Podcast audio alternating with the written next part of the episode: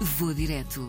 As paisagens, as culturas e os sabores dos melhores destinos de férias. Hoje voamos até à Península Balcânica. Tudo começou por ser um casamento neste país e acabou por ser também o destino de férias favorito de Duarte Lisboa. Eu não vivo em Portugal, trabalho em Helsinki para uma agência da União Europeia. Uma das vantagens de, disso é estar num ambiente muito internacional e tens amigos que te vão convidando para casamentos ou para outras para as festas de anos e depois normalmente aproveitas então quando vais a países diferentes para visitar e por exemplo a Bulgária nunca tinha pensado em visitar. Nós tivemos, penso que foi cerca de 10 dias, foram 3 dias na cidade onde era o casamento, na aldeia, que é no meio das montanhas, e depois carregámos uma carrinha tipo uma cangu, íamos os cinco lá dentro e fomos viajando pela Bulgária. E para quem nunca foi à Bulgária, o Duarte Lisboa ajuda-nos a fazer o roteiro. Eu fui isso, eu fui, esta região é, é digamos que é onde estivemos foi mais no meio da Bulgária, encostado para o Mar Negro. Não fomos a Sófia, a capital, que fica mais para o oeste.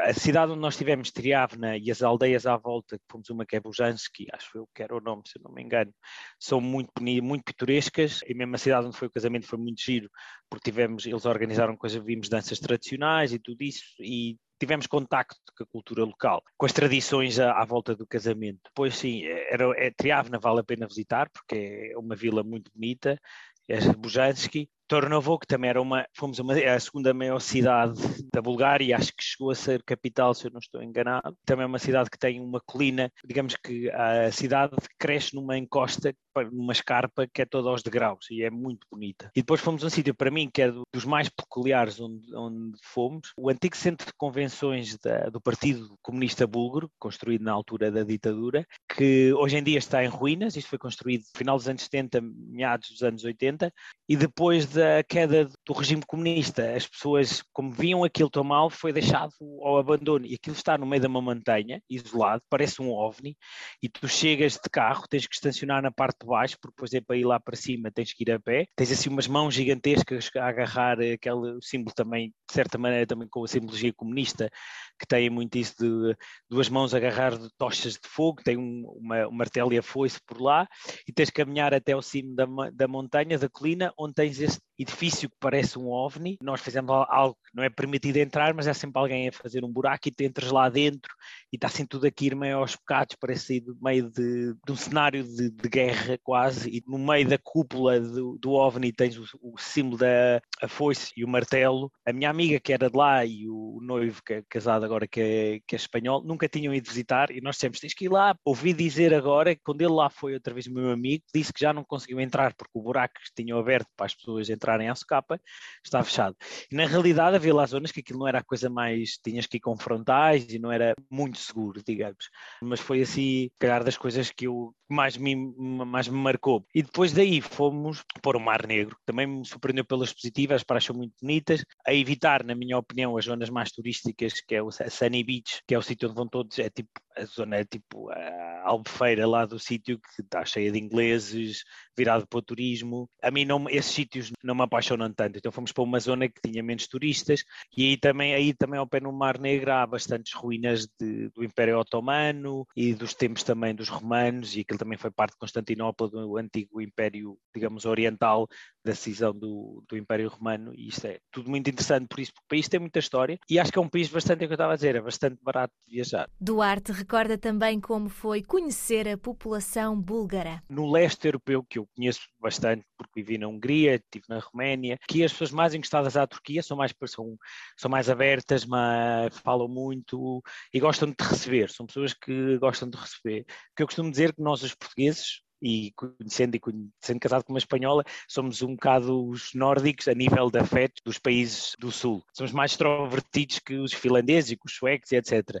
Mas comparado com o espanhol, com o italiano, com o grego, somos um bocado mais reservados e toda a gente reconhece isso. Então eles nisso são, são mais extrovertidos. Tem um bocado mais o fogo digamos, fogo nas ventas, como se diz na, na, no meu país, mas viaja-se bem e é e é mais fácil fazer contacto e criar eh, laços e falar do que, por exemplo, quando viajas pelos países nórdicos. Gostei muito, achei as pessoas bastante, muito simpáticas, a maioria. Falta saber o que Duarte Lisboa achou da gastronomia búlgara. Ah, eu gostei muito. É bastante depende ali, na zona da montanha é bastante pesada, é o típico, mais à base de carne, mas tem os enchidos, são bons, os iogurtes búlgaros têm direito à fama que os próprios búlgaros lhe dizem, porque é uma coisa que chateia os búlgaros, do fato de gente falar iogurtes gregos e turcos e todos eles dizem, eles sempre dizem, não, nós é que inventámos o iogurte, o iogurte grego, eles foram buscar as nossas receitas, e na realidade o iogurte búlgaro é muito bom, o queijo, que eles têm um queijo que é tipo de feta, é excelente, eles têm uma salada que normalmente nos restaurantes traduzem para shepherd salad, que é tipo uma salada grega, mas é tudo muito bom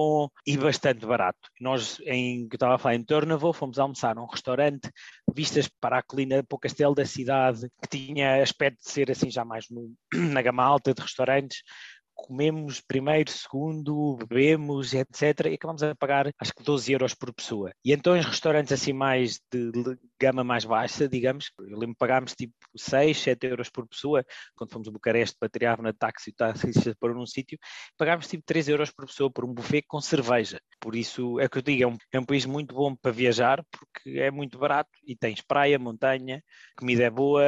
E para quem estiver a considerar umas férias na Bulgária, Duarte deixa-nos alguns conselhos. Eu evitaria a zona que eu estava a dizer, essa zona que, se vocês veem que é, que é Sunny Beach e toda essa zona, porque era a, me, é a mesma coisa do que ir ao Albufeira a Portugal. Tentaria meter-me noutras praias ali mais encostadas à Turquia, peçam táxis por aplicações, eles têm sempre as aplicações ao telefone, nem peçam nos hotéis, porque aí depois eles às vezes têm serviço mais para turistas que vos cobram mais. Uh, alojamentos, uh, tentem sempre um bocadinho mais fora dos centros da cidade, são sempre um bocado mais caros, mas nós em um, um hotel assim, equivalente a uma pensão em Portugal, uh, pagávamos 8 euros por pessoa por noite em quartos bastante, quartos limpos e etc. Não era um, um país que facilmente poupa, não é muito caro não tens de procurar assim tantas que evites o centro da cidade. Eu lembro mesmo, em, nós passámos, parámos em Sunny Beach só para ir ver e que eu não gostei nada, mesmo aí uma cerveja se calhar custava tipo 2 euros, o que é uma barbaridade lá, porque uma, uma cerveja no, ficava se calhar meio litro a 50 cêntimos no, em outros sítios e então nos, nos supermercados ainda é mais barato.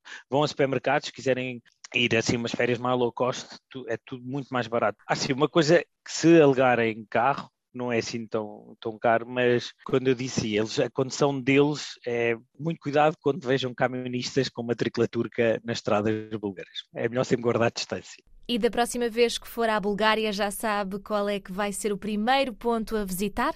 Ah, isso, é, isso é fácil, vou direto a Sófia porque gostava de conhecer a capital e de, do que amigos meus me disseram sobre, sobre a cidade. E também porque tenho um amigo meu agora a, a trabalhar lá e gostava de ir visitar. Vou direto as paisagens, as culturas e os sabores dos melhores destinos de férias.